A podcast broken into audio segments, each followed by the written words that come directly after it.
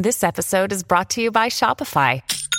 Forget the frustration of picking commerce platforms when you switch your business to Shopify, the global commerce platform that supercharges your selling wherever you sell. With Shopify, you'll harness the same intuitive features, trusted apps, and powerful analytics used by the world's leading brands. Sign up today for your $1 per month trial period at shopify.com/tech, all lowercase. That's shopify.com/tech. Hello and thanks for tuning in. I am That Nerd Dad, Joe Williamson. It is the interview show and I am with Rachel Sobel at Wine and Cheezits. One of the most lovely and original parenting influencers in the game. We talk about how she's kind of an OG and I appreciate the hell out of that. So, trust me, this conversation is not one you're going to want to miss. It is a lot of fun. Rachel and I talk like we are long lost friends. It's amazing. Before I get into that, want to of course ask you to, wherever you're watching or listening to this, there's probably a subscribe button, maybe a follow button. Give it one of those. If there's a 5-star thumbs up option, I always appreciate those. And finally, comments are welcomed. Good, bad, indifferent, because it helps with the engagement. So do that for me as well. Just put a smiley face. I don't care. Anything. I'm begging you to do something. I shouldn't be begging at this point. You've done more than you should. You've taken time out of your day and your life to listen to me ramble. Hopefully you get some enjoyment out of it. I know what you will get some enjoyment out of this conversation between me and Rachel. Here it is. Are you listening? Damn.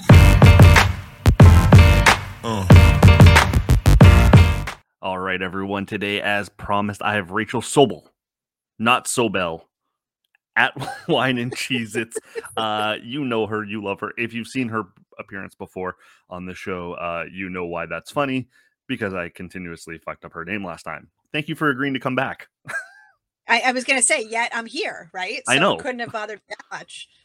Short memory. Plus, you're pretty popular. You got a lot going on, including this Friends Without Benefits, hosted by Uptown Dale and Rachel Sobel. Episode 1: Can men and women be friends? All right, let's start there. How did this come about? This has been in the making for a while. Dale and I have been friends for decades, 30 years. And we've always had a really good banter, but we've always been super platonic, never crossed that line. And we've talked about collaborating and doing something content wise for many years. We actually had a failed TV pilot once in our life that never made it anywhere. But we felt like this was our time, since podcasts are so big and they're also a lot easier to record than a television show or something like that, because you can kind of bucket them together and record a bunch of episodes at once and stuff like that, which is much more conducive to both of our schedules, because he's like a big deal. He is on the floor at every Heat game. He's the in-arena host for the Miami Heat. So he's like a local celebrity. So we needed something that we could fit into both of our calendars and something that we had really good chemistry about. And this is it, because we just, for 30 years of friendship, have an incredible banter that I feel like is conducive to that kind of show. So we just went for it. It definitely is. I listened to the first episode today, and the first episode is, a really simple topic, but one that's often explored, which is, can men and women be platonic friends? And the banter between the two of you comes through. It's natural. It's almost insulting at times, but it's very, but it comes from a place of love. It's that kind of insult that you can only do with someone you actually love and care about. Totally. And I do kind of love the fact that almost immediately he's like, well, nothing ever happened because I don't find you attractive. And you like, what the hell, dude? And he met you when you were 14. That's he throws that out there. It's like, you were 14 when you met him. How? What is the age difference between the two of you? We are 5 years apart. 5 or 6 years apart. Yeah. It would have been creepy for a 20-year-old. It would. Listen, Yes, the legalities and technicalities of it, it would have been creepy. But, you know, as a woman in your 40s, you don't want to hear that someone didn't find you attractive. But I think we also, he did say very openly, he also dated all my friends. So I think that once you start dipping your toe in the pond of dating friends of someone, you kind of look like a jerk if you then like go back to that original person. Who knows? But I'm very thankful for our friendship, because I do think it's rare for men and women to have platonic friendships where no lines have been crossed. And he is one of those friends of mine who literally that line has never even been tampered with. So there's this comfort and familiarity there. And I think that's why we are able to discuss a lot of these topics so openly, even though we have different perspectives sometimes. I feel like we're both very respectful of each other's opinions and just each other in general, even though we give digs to one another. There is a very, very large mutual respect and love for one another that we've built over 30 years. So I think it just works. It does. And I think it's going to be a real success as you get keep going down the line. Stick with it. That's all I'm going to say. I meant episode 90. What the hell episode is it? 95, 94, something like that. Yeah, you're killing it. You are churning out. You are. No. We're not doing that. I'm consistent. I'm not killing it. I'm consistent. Listen, in my mind, and I'm sure you understand this as a father, right? In my mind, when you're a parent and you're doing anything consistently, you're kind of killing it. That's so sweet. Oh, Rachel. It's true. Oh. Look, anything. I think what I dig about you is that parenthood is a part of your personality. It is not your personality, and that's I think parents need that. They need something that, I mean, if you want parenting to be your personality, that's fine, but you can get lost in your children. They're all encompassing. Oh yeah, you gotta have something for you. Out of you. Yeah, motherhood and fatherhood too. I mean, it sucks the life out of you. It really does. And, you know, I think people are scared to say things like that because then it makes you seem like you're not grateful. I am so grateful for my kids. They are everything. Everything I do is with them in mind. But you do need an identity outside of that. And I think it's harder to do that in the early years when they're newborns and toddlers, because that need that they have for you is so incessant and constant. When they start to become a little more self-sufficient is when I think most parents start to kind of explore other sides of themselves, what they want to do professionally. Maybe they want to take up new hobbies. Like, you have a little bit more time, respectively. So I think that all of us get lost in that beginning swirling moments of parenthood, but you have to kind of climb out and find yourself and what you're about, because then what happens when the kids leave and they go to college and you're empty nesters? What are you gonna do with yourself? Sit there and just stare at pictures and videos? Like, you have to have something that's your own. Start a podcast about how you watch home videos all day long. That's what you'll do. And you'll say, right, and right. No one will be able to relate to it, but it'll be your thing. It'll be your podcast. Right. There are too many podcasts. Outside of ours, everyone else should stop. You know what? I did not start consuming podcasts consistently until probably like during the pandemic. I would listen to things here and there. And I think that when I was stuck at home like everyone else, and then I would go and walk my dog or do whatever, I need noise. I'm not one of those people who thrives in silence. I need constant like action. So I found myself just binging so many different podcasts during that time, and like, you know, weeding through the ones that were garbage and the ones that were, you know, finding the ones that were awesome. And now I have my curated little list of what I listen to. And so there are a lot of them, and it's sometimes hard to, you know, get through some, because then you listen to a couple and you're like, oh, this isn't really for me. And you kind of give up, but there are some really solid podcasts out there. Yeah. And I think the whole COVID thing, there was obviously an explosion because everyone was stuck at home, to your point. For me, I like the background noise. So I like having, it feels like I'm in a room full of people without actually having to interact with these people, which is right in my sweet spot. It's like, yeah, I totally get that. I feel like I'm with people, but I don't have to actually interact with them. Your brand has taken off on Wednesdays, and it's because of your confessions that you run through your Instagram stories. Now, for those of you who are unfamiliar with this, it's literally people will send anonymous confessions to Rachel, and she shares them, and they are, and I'm going to guess you receive hundreds, if not close to thousands every week. Yeah. It's overwhelming. And you share them, and some of them are incredibly sweet. Some of them are heartfelt. Some of them are raunchy. Some of them are like the full spectrum. And everyone else just sits there and kind of is like, ooh, look at that person's problem. Look at that person's problem. Look at that person's problem. It's wild what this thing has become. So how did this start? And when did you realize you were onto something? You know, when I started my Instagram account, obviously I was like everyone else where I started and I just posted my own content and memes and articles and things that I wrote to try and build my audience and build my brand and really build a community. But I felt like you can't really build a community unless there's interaction, right? And there's only so much interaction you get when you're commenting on posts or responding to comments or messages. And so I kept kind of looking for things that I could do that would allow people to participate. So I would put polls up all the time, little just like inconsequential things about favorite TV shows, or does your husband make you ragey when he leaves the toilet paper thing unchanged? Like all these little moments, touch points for people to kind of throw their hat in the ring. And then one day I don't even remember, it's been a couple years now, but one day I just put a prompt up there that said, like, drop your confession here. And I couldn't even, it blew away anything that I ever posted. And it just made me feel like, wow, there are a lot of people out there who are just craving and searching for a safe space where they can get something off your chest. And sometimes it's something as inconsequential as I used my husband's toothbrush to clean the kitty litter, which isn't really inconsequential. It's gross. Good but Lord. Yeah, it's things like that. And there's a lot of cheating. I noticed last week too, there is not only a lot of cheating, but a lot of cheating within families, like a lot of brothers and sisters-in-laws fraternizing. And I was like, oh my God, there's like a whole new world out there. But for me, you know, the hat I always try and wear is that, listen, there are things that people are going to send me that in my gut, I'm not okay with, and I don't condone, and I'm not on the same page as like glorifying. But that being said, I promised to do this, to set forth a safe space where people could really share things that were weighing on them. And so I put that hat on every time I'm reading these of saying, okay, this isn't something that I would do or can even get behind, but I promised with one mission to do this, and I'm going to just let it fly.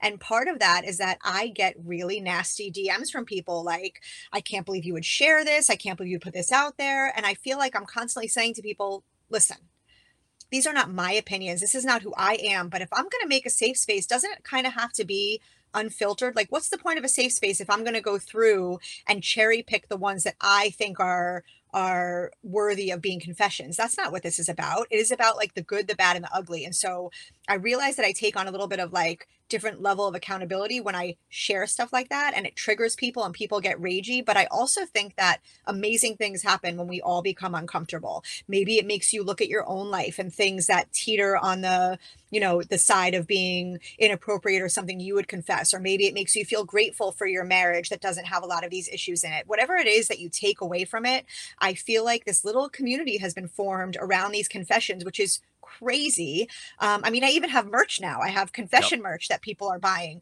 So it really has kind of taken on a life of its own. And I also get really proud when I got one this week, and a bunch of people chimed in saying, I get really mad when I see other people post asking for confessions or similar secrets on their pages, which, let's be real, I don't own, it's not my patented thing that I own confessions. I just kind of started doing it, and I'm aware that other people do it. There's nothing I can do about it. It is what it is. I don't own it, but it's really sweet and endearing how people who are loyal to me, that like works them up a little bit. It makes me feel like I'm doing something right. I know of at least one person who's just ripped the strategy right off. And I was gonna mention that, but I won't say their name, but I know what's going on. Yeah. Is there anything that you haven't posted because you're like, this crosses a line? Or have you come across something where you're like, do I need to get to the authorities involved? Like, so if there's something that comes up that's questionable, that like has any tones of violence or things, I don't share them because I don't want to be linked to anything that could be potentially dangerous. Mm-hmm. There were a couple times in the past where I've had lawyers DM me and be like, FYI, you might want to take this one down. And I'm like, oh, okay. And I'll take it down. It'll be something about domestic abuse or something like that. That is a very heavy topic, but nothing that I would ever think would cause an issue. But I guess when it comes to couples going to court and this and that, so I try and be conscious of things that I feel like could ever lead to any kind of legal action. The other thing is that it's not even that I don't post things. There are some that never get posted because there's not enough room. It limits how many things you're about to post. And I don't know what that limit is, but I notice that once I get to a certain point, they start to disappear. So I try and go through them. And if there's, you know, 700 things on cheating, I'm not posting all of them. I'm going to pick a few because everyone who's talking about cheating will relate to those. But yesterday, as a matter of fact, I got a text from a man, a DM from a man who posted one and said, you didn't share mine and mine was not nearly as bad as anyone else's. And I'm thinking to myself, that's not even what this is about. There is not enough space on the internet for the amount of confessions I get. So sometimes they're just not going to go up. And if they're too repetitive, I don't put them up either because I feel like I have to leave a little bit of space for everyone. So there are hundreds that never get seen, and it's not for lack of wanting to share them. I physically cannot. Do you have an assistant? No, I really need one. I really need one. I need hundreds of DMs, and I'm like, between the look, that's how I got to know you, was sliding into your DMs and saying, "Hey, will you come on the show?" So between the legitimate inquiries regarding business, the confessions, which must be overwhelming, and then just, I'm assuming, the dick pics that come nonstop. It's got to be annoying. It is, and it's hard because I think part of what always differentiated me from a lot of people who are doing the same thing, not that others don't do this, but I really always make a conscious effort to engage with people who take the DM me, because I feel like if you're taking the time to message me legitimately, not with bullshit. I don't know if I'm allowed to curse. I'm sorry if I'm not. I just said dick pic. You can say whatever you want on this fucking show. You did. So, I really try and take the time to foster the back and forth, because I do think that's what separates the ridiculous Instagram pages from the ones where there's a true community built around them. And I really do feel that in my soul. And I really do try and do that. But on Wednesdays, everyone in my family knows not to talk to me. I can't do anything. Everything, articles and deadlines and things that I have, everything kind of gets pushed off because Wednesdays is my day. I have to keep checking. I have to keep posting. I have to keep going through DMs. If I don't check my DMs on Wednesdays, I'm not joking you that if I don't read through some of them, I have hundreds and hundreds and hundreds of DMs and I can't get to them. So basically the people who end up in my that other folder that doesn't make it to those never get seen because I can't even get to those. That doesn't even count the other hidden folder, whatever the hidden requests. If I see someone text me and it just says hey cutie, and I just see that gets deleted immediately. I don't even have time for that. I don't. I'm very happily married and I'm exhausted. I don't have time to flirt with you. But the DMs on Wednesdays of people who are so either triggered or touched by some of the things, I want those people to feel seen. So I try so hard to engage with them, but there are so many. And listen, let's be honest, if I had an assistant, I wouldn't want an assistant to go in and answer those things because this account is me. That's why everyone's always like, oh, do you have someone posting for you? And the short answer is no, even though I could probably really use it because I feel like my voice would then get lost and it wouldn't be what I set out to do. And so it is a lot. Instagram is a full-time fucking job. Look, Bumble knows you're exhausted by dating. All the must not take yourself too seriously and 6'1" since that matters. And what do I even say other than, hey? Well, that's why they're introducing an all-new Bumble with exciting features to make compatibility easier, starting the chat better, and dating safer. They've changed, so you don't have to. Download the new Bumble now.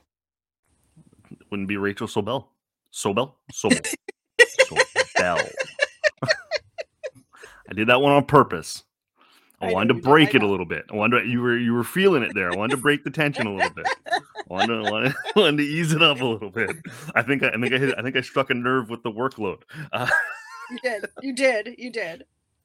And I'm gonna just pivot to something completely random now because here's how I'm gonna do it. I'm gonna say you're one of the OG parenting influencers. You are absolutely are for all the reasons you just stated. The relatability, the personal connection, the fact that it's yours. It's not a team of people, and that OG mentality comes out through hip hop. So. That was a really good transition. You right? That one. I'm getting better at this. Okay, I would say every week there's a handful of your posts that makes some sort of reference to 90s hip-hop. How did you fall in love with hip-hop? How did Rachel Sobel Not one of the whitest names I've ever heard, by the way. How did that person fall in love with hip-hop? I know. It's crazy. I have danced my whole life. From the time that I was 2 on, I've always danced competitively. I was a cheerleader. I always had like some kind of dance in my life. And I think that I always leaned very heavily towards music that made me feel that. And hip hop has that beat. Hip hop makes you want to move. It makes you want to dance. And then when I was in high school and college, and there was a whole movement with Biggie and Tupac and East Coast and West Coast and all that stuff, I just ate it up. I did. And I just like to dance. I like to move. I like to, when music like that comes on, I can't help but either bop my head or tap my foot or whatever it is. And so I feel it in my soul. And there is no better music than 90s music, not even just hip hop, the whole era of 90s, grunge, hip hop, all of it can never be replicated. And I will live in that decade until the day that I die. And finally, I have a 13-year-old who just recently discovered Eminem and is like, isn't he so good? And I'm like, are you kidding me, dude? Like, now you're coming to the party. So it's really cool to actually enjoy some of those moments with her. But my husband and I both. Do you want her listening to Eminem before she's 13? No, but I don't really have a choice. And if I'm being really honest, Eminem compared to some of the garbage music that's out now that she's exposed to, I will take Eminem all day, even though there's a lot of inappropriate stuff. I feel like, the fabric of that 90s hip hop, to all of us who experienced it when it happened, not in replay and not as retro people who lived it, who were in it, it's always going to hold a special place for us. And that's why I think you see so many memes and stories and all this stuff about 90s stuff in general. Everything 90s, the way that women overpluck their eyebrows, the ridiculous clothing we wore with Calvin Klein waistbands showing out under rolled jeans. I mean, this whole movement, fashion-wise, music-wise, I think those of us who lived it are holding on to it so tight because it carries such a type of nostalgia that has not been recreated ever. Wow, that's my opinion. Yeah. You're passionate about this topic, eh? I have a tattoo. I don't know if you can see this. This is one of 4 tattoos I have. This is a picture of my mom and I. Aww. And it's an actual picture of us, my favorite picture of us. And on our shirts, there's Biggie and there's Tupac, because that's what we were wearing that day. And so it's a little homage to them. But even my newborn pictures, when my second was born, we're all wearing Biggie lyrics on our shirts. There's just so much fun to be had with it. And it's, I don't know, I guess it brings me back to a time where maybe psychologically you're so carefree, high school, college, all that whole era. It's just that kind of music that makes you feel something. I won't disagree, because I was a 90s hip hop guy as well.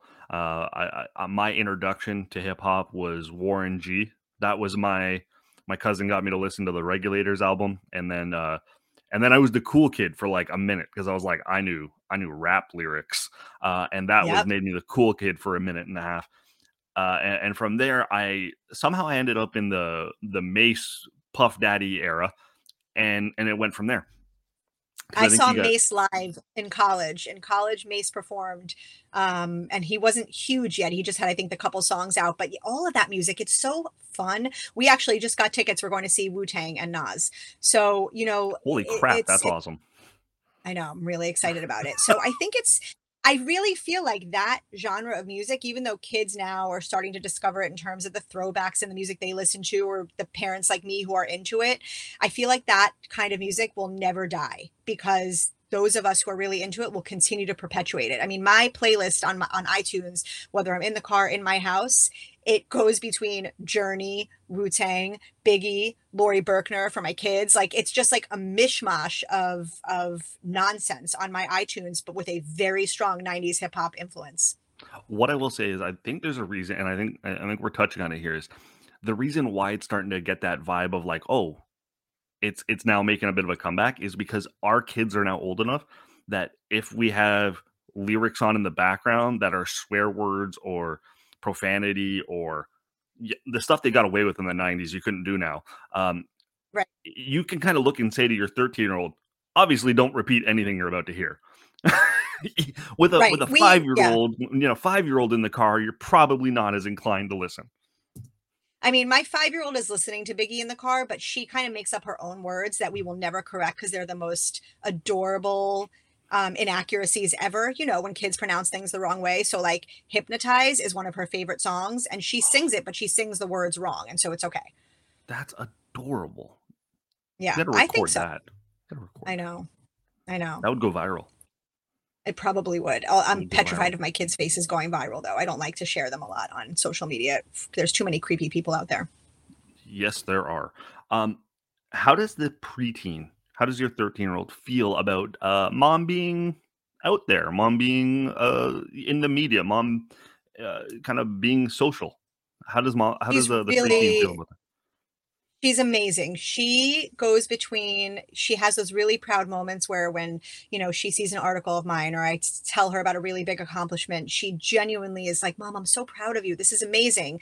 And then if I come at her with something like, you need to do this, this, and this, she'll look at me and be like, why don't you go blog about it? So she posed the line between trolling me. And I do have on my Instagram, she has her very own highlight button because she's now gotten into the habit of sealing my phone and basically mimicking me, making fun of me, completely mocking me with little 15-second videos. And those have become almost as popular as confessions because people love to see, the pure, unadulterated, everyone gets trolled by their kids. You don't have to admit it, but everybody gets trolled by their kids. And she has such a strong sense of self and has the sarcasm and the wit, it's genetic, it's in her. And so she gives it right back to me, but she's super proud. And I think it's really cool as a mom of two little girls, especially for them to see me kind of creating something right in front of them with my own hands, not even really knowing what I'm doing. I'm just kind of winging it and doing what feels good and what feels right. And it makes me really happy because as they get older and they start to decide, what they want to do with their lives, I hope that I'm showing them that they don't have to fit into a box of you have to do this and you have to get this degree and you have to be a doctor and you have to be a lawyer. Like those are great and they're wonderful. And if my kids become those things, that's wonderful because they'll take care of me the rest of my life and put me in a really nice nursing home. But they will also see that there are other options as they start to grow and carve out their own careers, that if there's something they're passionate about, that there's a way to monetize it. Have you talked to the 13, like I'm assuming your 13-year-old's on social media to an extent? Nope. No. Not allowed. She has Snapchat and that's it. Okay. Because I was going to say, how has that conversation gone? Doesn't sound like it's gone on yet, but I'm assuming you're kind of ready to have. Okay. Yeah, so what did you say to the 13-year-old about social media, knowing that mom is a social media darling? How does that conversation? I love breaking you, but so how does that come? I'm getting a shirt made that says "social media darling." That's gonna be my next shirt that I wear. She, we have very honest conversations about it. And I'm very honest with her where I say, listen, there's a lot of garbage out there. And it's not that I don't trust you, but you're a child. You're still a child. And it's my job to protect you. And I don't feel like I'm doing a good job protecting you if I'm allowing you access to all these platforms. But not more important than that, giving people access to you. That part, just because I know what I know and I've seen what I've seen, terrifies me. And so she was the only one in her class until about 8 months ago, who did not have Snapchat. And it got to the point where her cheerleading coach and teachers were starting to post assignments and collaboration and things on Snapchat. And she was the only one who didn't have it. And so we had a really tough conversation. We were like, all right, we're going to give in because we feel like you're going to be alienated if you don't have it, but this is it. She's asked for TikTok. She asked for Instagram. Right now, we're not giving her anything. It's inevitable that she's going to get access to social media. I think it's naive to think that you can deny a child into that world because I see what some of her friends do. They just have fake accounts that their parents don't know about. And I don't want it to get to that point where she feels so desperate to have the access that she creates accounts I don't know about. So we constantly have conversations about it. I have watched stuff sometimes she's posted and been like, nope, delete that immediately and explain to her why. I think kids at 13 years old are still so emotionally immature. They don't understand the gravity of the things they're posting. And it could be something simple. Maybe they're dancing to a song that they like, but the song has really inappropriate lyrics that the juxtaposition of a 13-year-old and those lyrics on camera, on a video that is out there in the public does not bode well for them. Those are like socially conscious things that we have to teach our children. And it's probably an unpopular opinion because everyone around me is just giving their kids whatever they want, social media wise. And I think I'm one of the last standing. And not everyone is going to have an Uptown Dale in their life who isn't going to do something inappropriate. See what I did there? That's full circle. That's very true. Full circle. I just brought the whole thing right.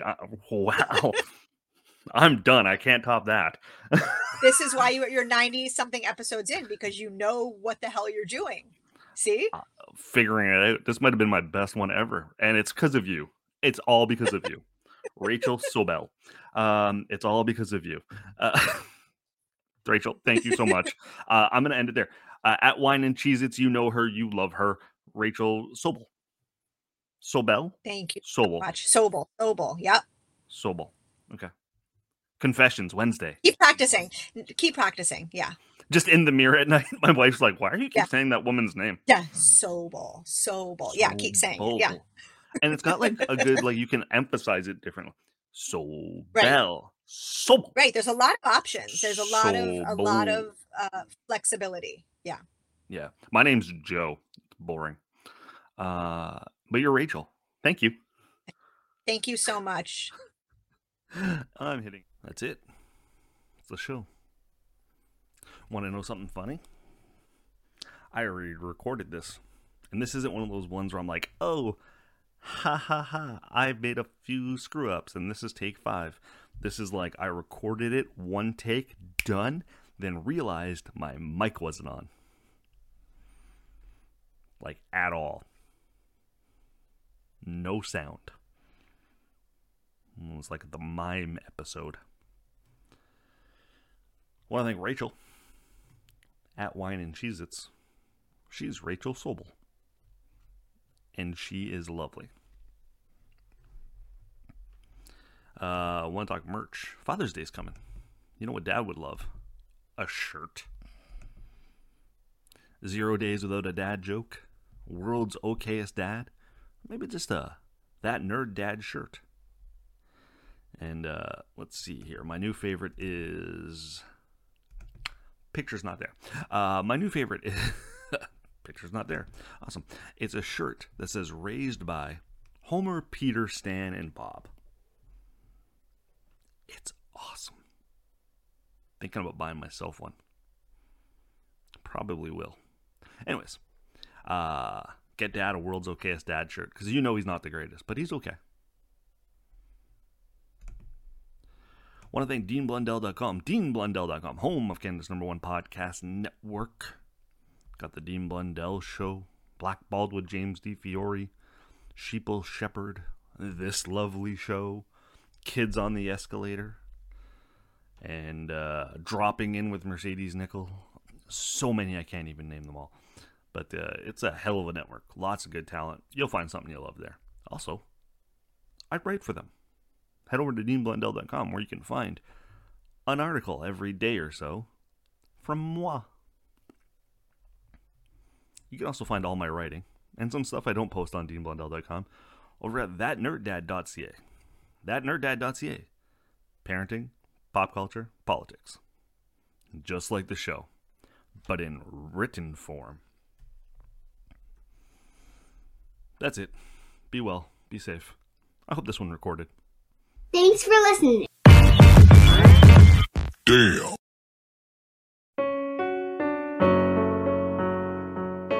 Hey listeners, I'm Christy. And I'm Melissa. And this is Buried Motives, where we dig deep into the details of some of the most gruesome dirtbag murderers. She said she enjoyed hurting things that can't fight back. And that is a disturbing view into the mind of a murderer and such a dirtbag.